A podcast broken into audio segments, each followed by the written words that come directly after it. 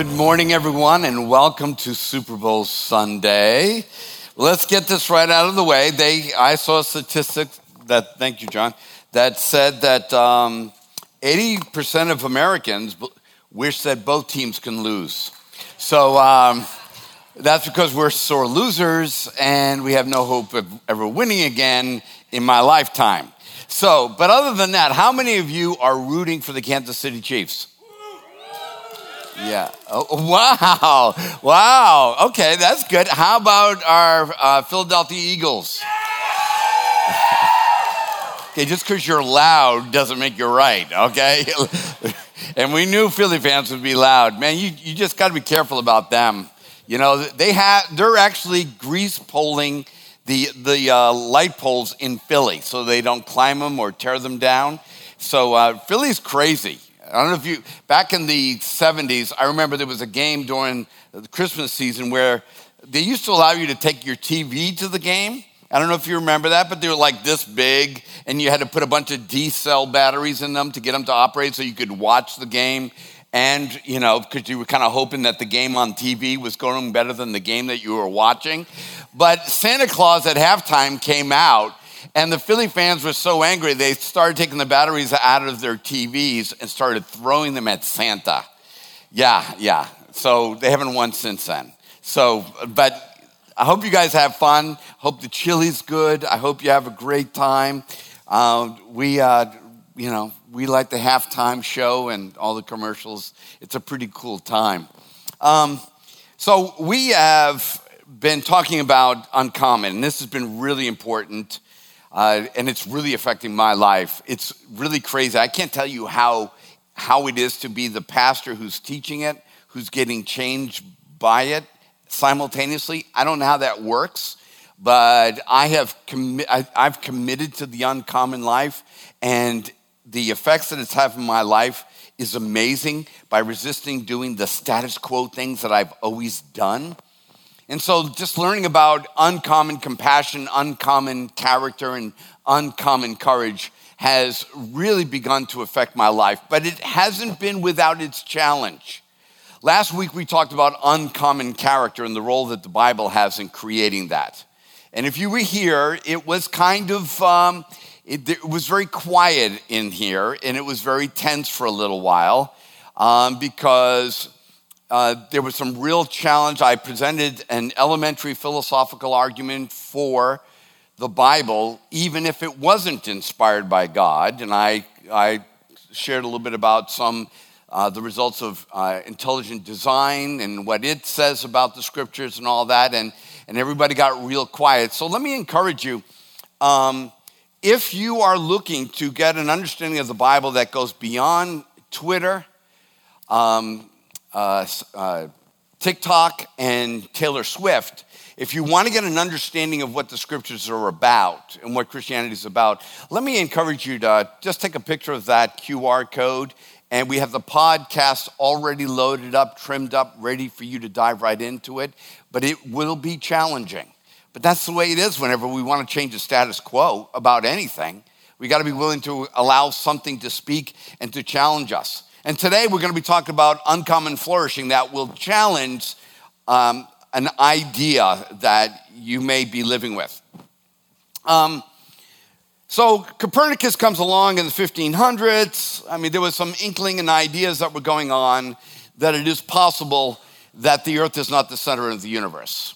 Up until this point, that the idea was that we were geocentric, that the earth was the center of the universe, the solar system, and, and that we were the center of, of that earth. And so when the idea came out that the earth wasn't the center of the universe, it was philosophically as impactful as if today aliens are discovered on Alpha Centauri somewhere or in the orbit of Alpha Centauri the way that it would impact you emotionally and how you would feel philosophically and how it would affect you spiritually and, and all that was equivalent to what they were going through in the 1500s. To all of a sudden to be told that they were not the center of the universe would be the same as us being told that we are not the only ones. And so there's an underpinning to how humans ended up with these ideas, and they didn't come from the Bible. But science came along with Copernicus, and then uh, Hubble comes along, and with his incredible telescope, not only shows light, that there are other galaxies and billions of other galaxies, that we're not even in the center of our own galaxy. I mean, this picture that you're seeing right behind you was taken in 1990, I believe it was a Voyager, Voyager mission, and it kind of turned around as it was heading away from the Earth, and it caught a picture of this one little planet called Earth in a small beam of light coming from its sun.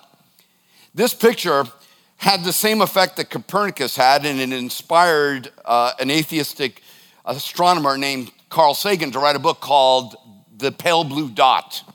That book was very impactful for my generation because it basically came to the, the, the idea that we are just a pale blue dot out in space. We are not significant at all.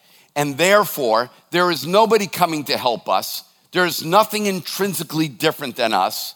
Therefore, we need to create our own vision and purpose on this planet because there is no evidence that we are.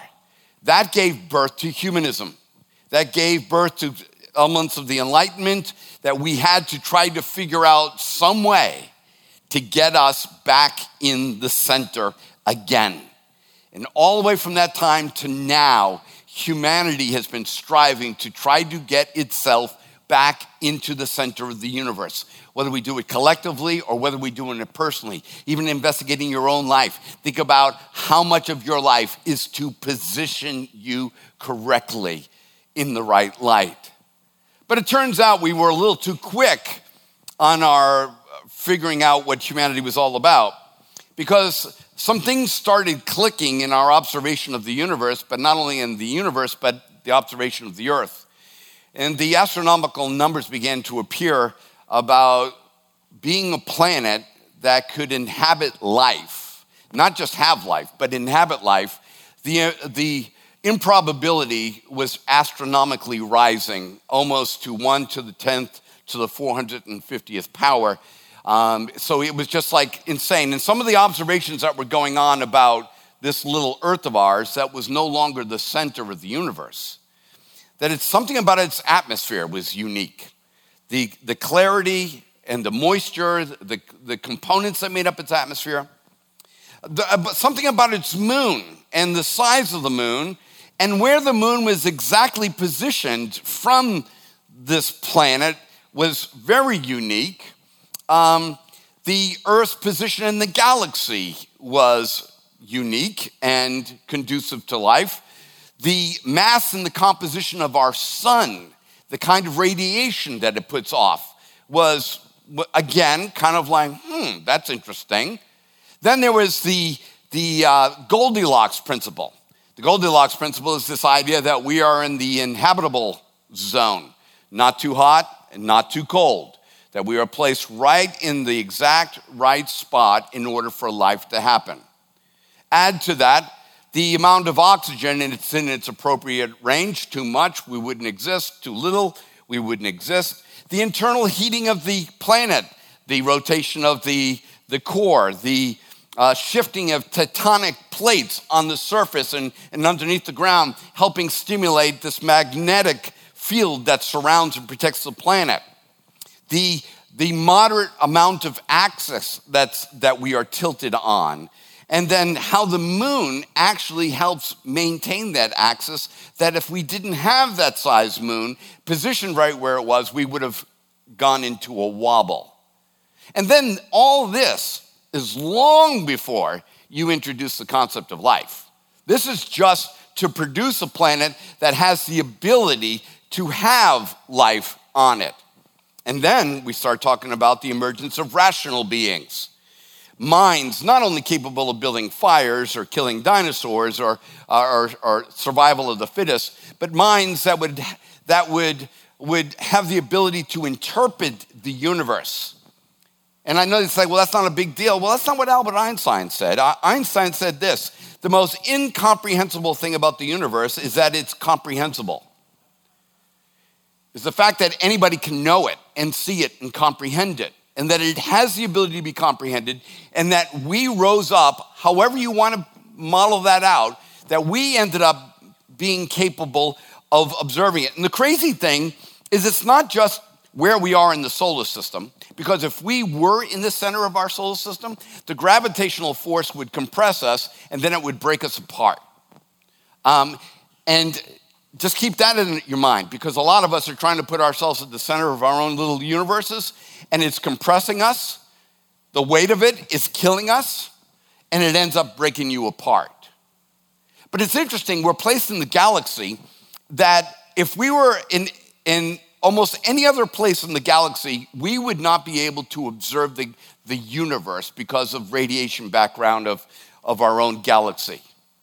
So science is telling us that we live in a highly improbable, privileged planet, not only for life, but for the power of observing the universe.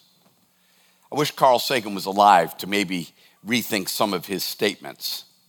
This privilege seems to scream uniqueness and design. Richard Dawkins, the renowned atheist and the voice of atheism, one of the four horsemen of atheism in the world, uh, said that yes, he has to admit that the universe and life seems to have a component design. But he believes it is just an appearance of design. That's his call. But it's obvious that science is telling us that we live on a privileged planet. And what it tells us is that life happens best when you and I aren't the center of it, but rather when we are rightly related in orbit to something greater than us. I really should have been a ninth grade earth science teacher. That's really what I should have done. I mean, but it's that's exactly what science is telling us is that it's not about being the center of the universe. It's not about being the best. It's not about being the greatest. It's not being the, the prettiest or the wealthiest, but it has something to do about being rightly related in position.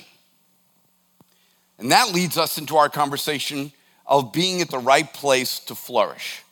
And Jesus, knowing all this, said it this way I am the true vine, and my Father is the vine dresser.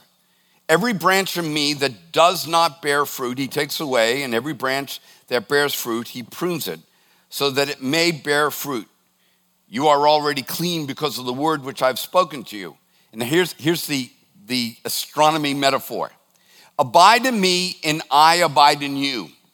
As the branch cannot bear fruit of itself unless it abides in the vine, so neither can you unless you abide in me. He, he's saying that Flourishing happens not when you're the center of it, it's when you are rightly related to what brings it about, when you're in the right orbit, when you're rightly positioned. And he says that flourishing happens when you are rightly related to God through me. I am the vine, you are the branches. He who abides in me and I in him, he bears much fruit. For apart from me, he can do nothing. If anyone does not abide in me, he is thrown away as a branch and dries up, and they gather them and they cast them into the fire, and they are burned. Now, let me just say right before you go any further with your mind, he is not talking about hell here. Okay, that would be totally decontextualizing the context. He's talking about the death of flourishing in a person's life. He continues and he says, If you abide in me and my words abide in you, ask whatever you wish and it will be done for you. That's not the ability to just wave a wand and get whatever you want from God. What he's doing is that when you abide in God, when you abide in God in Christ, that the potential of flourishing is unlimited. Ask whatever you wish. It doesn't mean that if you right now said that, you know, hey, I want a Maserati, that you're gonna go out in your car, that your, your, um, Fiesta turned into a Maserati just because you prayed it and why didn't God give it to me? Nothing against you Fiesta people. You should be proud. I'm sorry. I just slighted the Fiesta people. I am very sorry about that. But the idea is what he's communicating is that when you are rightly abiding with God in Christ, the potential to flourish is unlimited. My Father is glorified by this, that you bear much fruit. So prove to be my disciples. Just as the Father has loved me, I have also loved you. Abide in my love. And if you keep my commandments, you will abide in my love, just as I have kept my Father's commandments and abide in his love. These things I have spoken to you so that my joy may be in you and that your joy may be made full. Now, you may have walked in here and you're not you're not into the God thing at all, and you're just here because somebody invited you. I get it, and I'm glad you're here. Um, but just know this whatever bias or cognitive dissonance you may have towards God, um, consider this possibility that you might have gotten God wrong. That the intention of God is so that your joy may be full, just as God's joy is already full. God's not here to just bust you up. God's not here to burn you. God's not here to make your life miserable. It is the intention of God through Christ to bring about fulfillment in your life, to bring fullness of joy in your life, regardless of what you heard growing up. So, did you hear all this privileged planet talk in this with Jesus? I love it. He's, he's, he's kind of putting us right in the third planet belt, right there in the Goldilocks uh, place. He says, Abide in him, remain in him, bear much fruit because of being rightly connected to him. It is the life bearing orbit. What the earth benefits from not being in the center, what the earth benefits from not being, uh, from rightly being related orbitally, and with the moon, and with the sun, and with the other planets, Jesus is saying through that metaphor of the vine that when you're rightly related to me, your potential for flourishing happens. This is a big deal. I mean, this is a really big deal. See, there's a reason why stuff doesn't grow on Mercury and Mars. I'm not an astronomer, I'm not a geologist. I mean, there's a reason why all that stuff is either frozen and dead on those planets. Venus has an average temperature of 867 degrees. That's the average temperature. Neptune, on the other end, is uh, a negative 330 degrees on an average.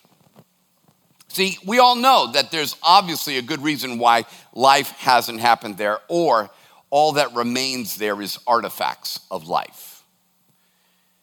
But also, I could say the same thing looking at a person's marriage, looking at a person's family, looking at a person's thought life, thinking about society. It's like there's a reason why we're not winning at marriage. There's a reason why we're not flourishing as families. There's a reason why we're addicted to things that the, the way that we're addicted to things.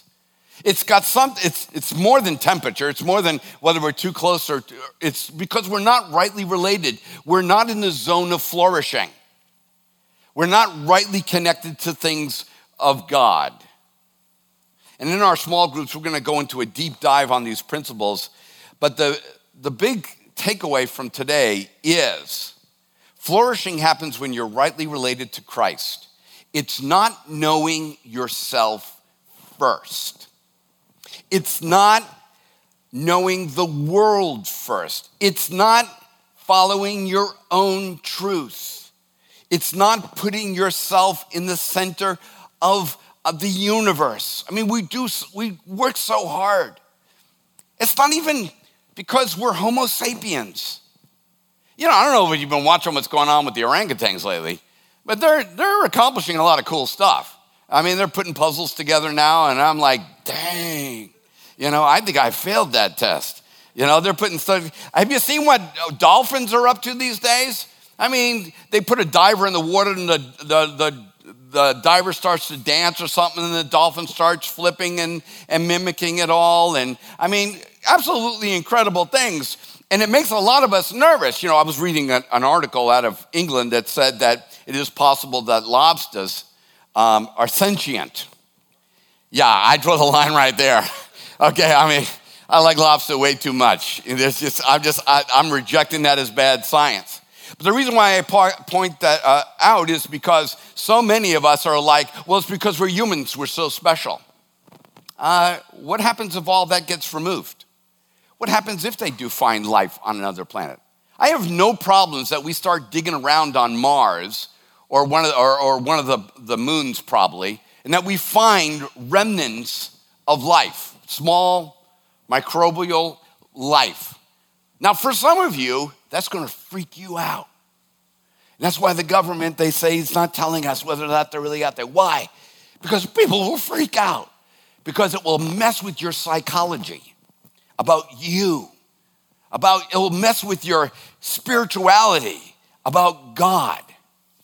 But my point is, is why? That why, why did we ever think we were the center of the universe? It didn't come from the Bible. You know, um, we've been told all our lives that we're snowflakes and that we're unique as a snowflake, and we try to hold on to uniqueness. You don't think I can find one other weirdo like me on this planet?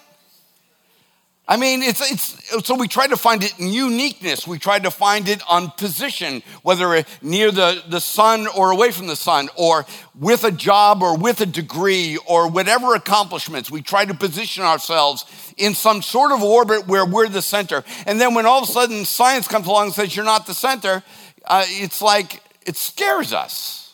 It's because we've been lied to. We're not the center of the universe. For God so loved the world that he gave his only begotten Son. It is only because we derive this incredible attention of God through his love that all of a sudden distinguishes us. I mean, it's, it's just, it's because I'm his, it's not because of who I am.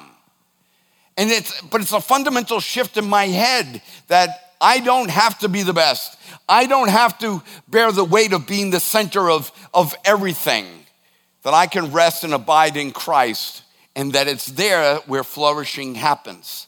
So if we find life on other planets, don't freak out. Give me a call. If it happens, you know, don't freak out. It doesn't mean anything. You say, yeah, but the Bible says, it's like, no, here's what the Bible says Psalms, and I don't know exactly which one, forgive me, but one of the Psalms says this that the heavens declare the glory of God. Isn't that cool? It declares the glory of God, it does not declare the glory of humanity. I almost think God made it so large to kind of shrink our opinion of ourselves so that we would discover through his love how important and why we are so loved. Otherwise, it's because we're just awesome. So today is a really, if you want to flourish, you're gonna have to, you're gonna have to stop trying to be the center of everything. You're good though. I mean, some of you are incredibly successful. I mean, you're incredible at what you do. You're, you're like, you know, you're more successful for me professionally or intellectually or financially or whatever it may be. But this is about us being uncommon in Christ. This isn't just having a planet. You know, it's not just being Jupiter, but there's no life on Jupiter. Yeah, but Jupiter's big. Jupiter's the largest, most powerful. We're affected by Jupiter's gravity. It's so huge. You work for me. That makes me better than you. You're just a big, gaseous ball with a lot of dead weight boasting because you're big. But yet there's this little blue dot, pale blue dot, third planet from the sun, rightly positioned where everything happens. And God's inviting you in Christ to connect and to experience flourishing. He calls us to abide in His love and abide in His commands. To abide in His, his love for us. This is not like love is love, you hear people say all the time. He's like, no, I'm, I'm calling you to abide in my love, my kind of love, not your kind of love. I'm calling you to abide in my love. And this is really important because I need to abide in his love. Because when I wake up in the morning, sometimes I don't feel very lovely. I don't feel very lovable. I do things on this planet that are not lovable. And I need to, and he's like, listen, dude, I know you screwed up yesterday. I know you cussed that guy out. I know you ran that person off the road. I know what you did. But, dude, you need to abide in my love. You need to remain, know that I forgive you and that I love you. But also, I want you to abide in my commandments, and we'll find out what that commandment is. So, it's so important for us to remain in God, in Him.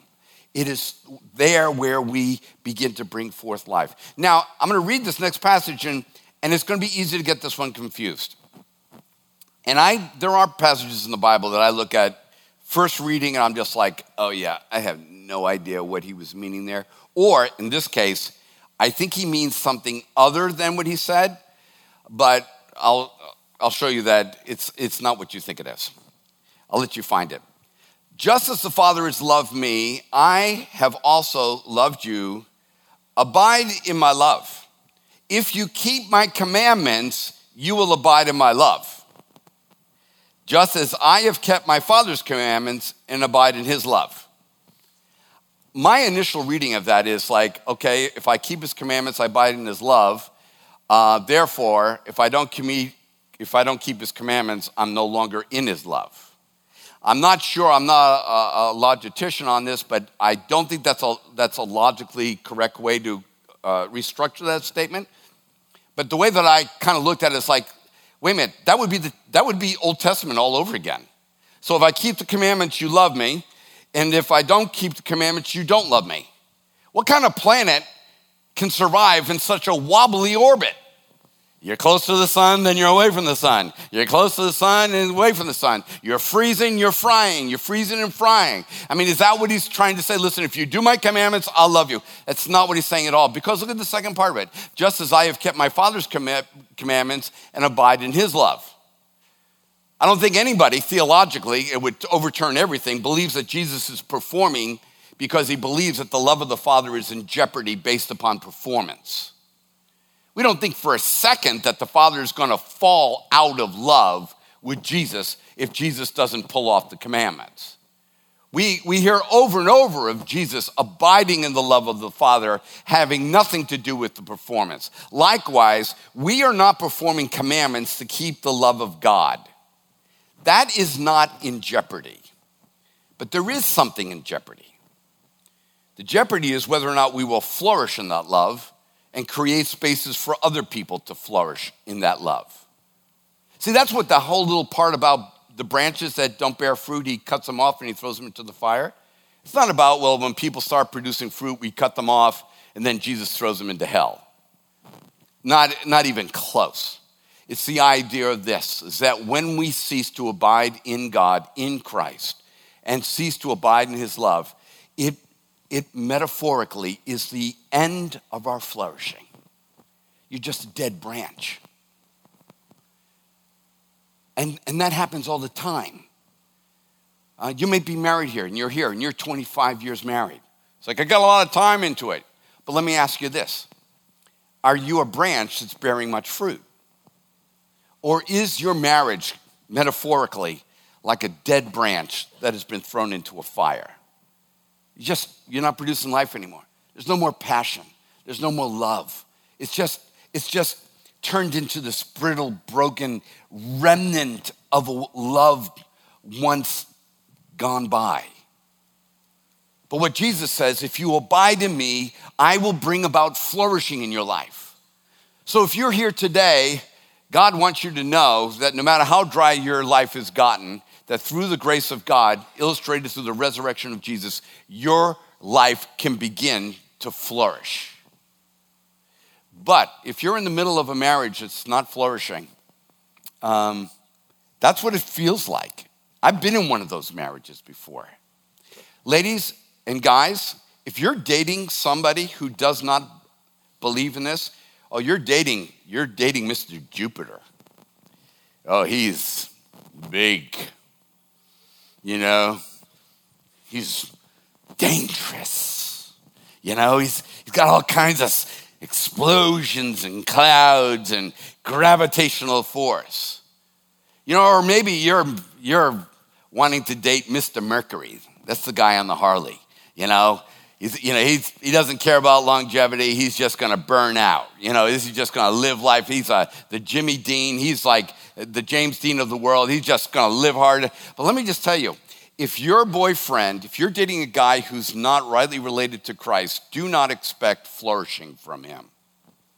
He may be a planet, but it, it, it may not be inhabitable. And there's a lot of pretty planets and stars out there but it doesn't mean they're inhabitable. Also, you might not be inhabitable. You ever consider that possibility? That maybe you're the Mercury or the Jupiter. Maybe you're the person that can't make a marriage work. Been there, done that. Maybe you're the person that that struggles with addiction and can never seem to ever get it. I mean, we've all been there. But what Jesus is saying is that when we abide in him, we have the power of flourishing. Otherwise, we experience that broken branch, the burning of flourishing opportunities in our life. So Jesus tells them his commandment. This is my commandment that you love one another just as I have loved you. Greater love has no man than this, that one lay down his life for his friends. This is his kind of love. I mean, I can love, I, can, I do a lot of things. I can love you as long as you, you like me. I can love you as long as you vote where I vote, how I vote on things. Isn't that how we run in America? I, you know, we tend to like go with likes and we tend to do all that. Um, I, I can love my wife. You know, I, I, I can love her and, and in a way, sort of. I mean, we're, we're about to celebrate 35 years, and you would say, well, that's, that's, man, you guys must be in love. It's like, no. You know, the planets are really old, but it doesn't mean all of them are life bearing. Just because you have a 35 year marriage doesn't mean you have it flourishing and have it going on. See, I could stay married to Susan and faithful to her for a lot of reasons. Let's see, let's think about them. Um, Let's see, I don't want to get another woman pregnant. That would really mess up the uh, retirement plan. Uh, let's see, I don't want to get an STD. Don't like that. Um, let's see, uh, I want my kids to think good about me. I want to be a good dad. That could be another thing. Um, I don't want to lose my job. I forgot about that one. I would lose my job if I did that. Isn't it incredible? That I have just listed about five reasons why I could be a good husband, and none of them involve flourishing, abiding love of Christ. And you may be here and you're doing, you're like, crap, he just told on me. Like, That's exactly why I'm still married. You know? And it's like, but God wants you to flourish. And how do you flourish? In his love, his kind of love. And listen to what happens when you're in his kind of love. I didn't discover this until a couple of days ago, and I, it just blew me away. Listen to how Jesus describes how the uncommon compassion and love of God, this flourishing power, affects relationship status. He says this You are my friends if you do what I command you. No longer do I call you slaves? For the slave does not know what his master is doing, but I have called you friends. For all things that I have heard from my Father, I have made known to you. You see, when you're in a flourishing relationship with God, you have the power to change the status quo of the relationship. Jesus has every right as the sovereign Lord of the universe to come down and treat them like slaves. But something changes it from the slave status quo to what he calls in the original language the intimate friend status. It's called abiding in love. It's being rightly positioned. It changes the status of relationship from slave to friend. That's a big jump. And I would say take that equivalency of slave to intimate friend and now apply it to your wife. She's not just your wife. I always had a problem with that. I mean, well, I, have had a problem because it sounds so ownerish. You know, yeah, that's my woman over there. That's my wife. You know, it's like, yeah, she's your wife. And maybe when I married her, she became my wife. And I, and I know linguist, linguistically we can't really, again, there's nothing wrong with saying that. But someplace between slave, the slave friend uh, equivalency transition because of the abiding love of God, my wife has become something else. She's become like my, my soul. I mean, I, I can't even really describe the word for it. Um, it's really weird. And I better figure it out because Valentine's like two days away. And it's like, uh, but there's, there's a point when she's just not, you know, the old ball and chain. When you hear a guy talk about his wife about the ball and chain thing, that's a guy who's not flourishing. That's a relationship that is a dried branch that needs to be thrown in the fire and burned. But someplace along the line, by walking with Christ, not by staring at my wife, not by my wife losing weight, not by my wife getting sexier, not by my wife going fishing with me, not by my wife looking at fo- uh, watching football with me, but rather by me abiding in Christ's love towards her and her abiding in Christ's love towards herself and towards me, I don't know really what to call her. But it is as big as a difference as slave is to friend, wife is to, I don't know, but it's amazing. It's absolutely amazing. Imagine that with your kids. I mean, we call them our kids. We have 1.5 kids in America on the average, our kids.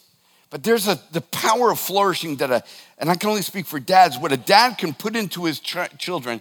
You know, I, I, made a statement to Deanna. Deanna's the girl that sings here, um, and uh, she's been uh, my daughter all my life, all her life too. Yes, that's tough to pull off. Uh, so, and and um, I told her the other day, a thought that came to my mind was this the only thing I don't like about your daughter, Ireland, who's my granddaughter, is that she takes my time away from you. Because me and Deanna, me and Morgan, and me and Dawn, we do everything. We do life together. And they're like my kids, but they're not. Now they're kind of like, sometimes they're my consultant, sometimes they're uh, they're like my best friends. They're my children, but it's like, what is that? And it doesn't happen to everybody.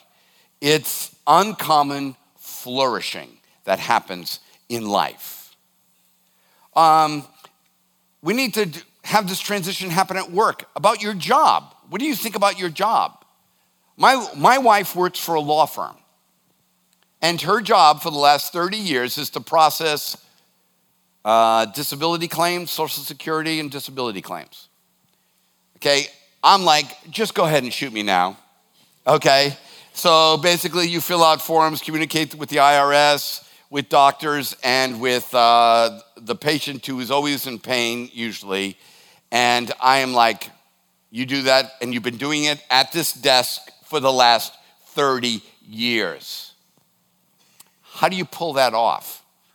and, feel, and don't feel like a dead, dry branch is because you bring flourishing to it. How she interacts with her clients, how she interacts with the people that she works with. She sees it as a mission of God to help people who are in pain and are disabled and cannot find their way through all the, the difficulty and the bureaucracy to get to the claims that they, they need for their lives. How does that happen? It happens because the flourishing love of God in your life will transform a regular job into something with incredible meaning and flourishing in it. Listen to God's vision statement for your, for your life. Let's close with this. And this should make you feel really good. It will also make you feel like you're not the snowflake that you thought you were or that you thought you had to be. He said through Jesus, He said, You did not choose me, but I chose you. This isn't about you. God's like, this all starts with me. The orbit happens with me.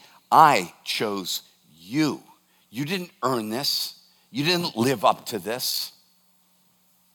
He said, You didn't choose me, but I chose you and appointed you that you would go and bear fruit and that your fruit would remain.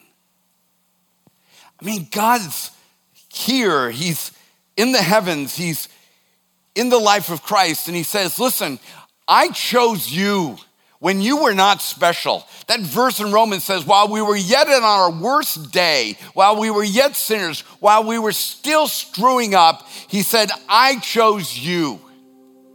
You didn't choose me. But here's what I chose you for I have appointed you. What is appointed? I have put you in an orbit. I have laid out the path for you to flourish. And not just flourish I want you to flourish so much that your fruit remains. That's that's that's super cool. I got a picture from the Incredible Women's Retreat that took place this weekend. And in the picture, I was my wife, my oldest, my middle, and my youngest daughter together at this retreat. And I got that picture, and about the time I got the picture, I was sitting having breakfast at Waffle House with my son in law and my granddaughter. And I was just like, I am not the smartest man. I never, I didn't finish college. I got kicked out twice. I'm not the richest man. Don't have some great retirement plan. Um, I'm not very strong. I'm not very, I'm not tough at all. Anybody could take me. Um, I'm not, I'm not as pretty as I hoped I was. Um, what I discovered was I am not the center of the universe. And in discovering that I'm not the center of the universe, I found the most incredible power of flourishing. It's no longer I who lives, but Christ who lives in me. I'm attached to Him. I flourish because of Him. And looking at the eyes of my three daughters and my wife, it's like, wow, God, I don't have to be famous. I don't have to be rich. I bore fruit because I was connected to you. And now they bear fruit, not because they're connected to me, but because they're connected to you. That's how fruit remains. God wants you to have that. I'm not special. I am up here because you could not find a man who is less the center of the universe than me. I'm just a pale blue dot in a really great orbit. So let me encourage you God does not want to hurt you. His love wants to save you from Mercury and the condemnation of failure. His love wants to save you from you thinking you're bigger and better than you are in your Jupiter orbit. But He wants to bring you into that right place in connection with Jesus so that you may bear much fruit. Heavenly Father, I thank you so much that you melted my little snowflake, that you busted my bubble, that you blew up my truth, and you gave me yours and that in Christ you have invited me to orbit with you, connected to you, abiding in you, and to bear much fruit. Oh God, I can't tell you. I'm so glad to get off of Mercury. And I'm so tired of trying to be Jupiter. To rest in you and to bear fruit. I don't care if I'm unique. I'm something better than that. I am beloved. I am yours. So, Father, thank you so much. And as we're offered this bread and this cup, we are invited to return to orbit.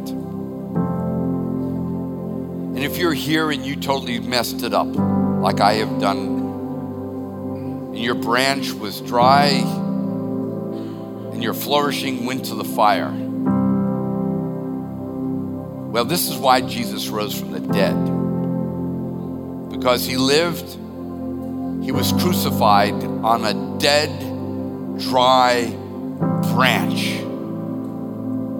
And the judgment of the world, the fire and the wrath of injustice came on top of him, and justice.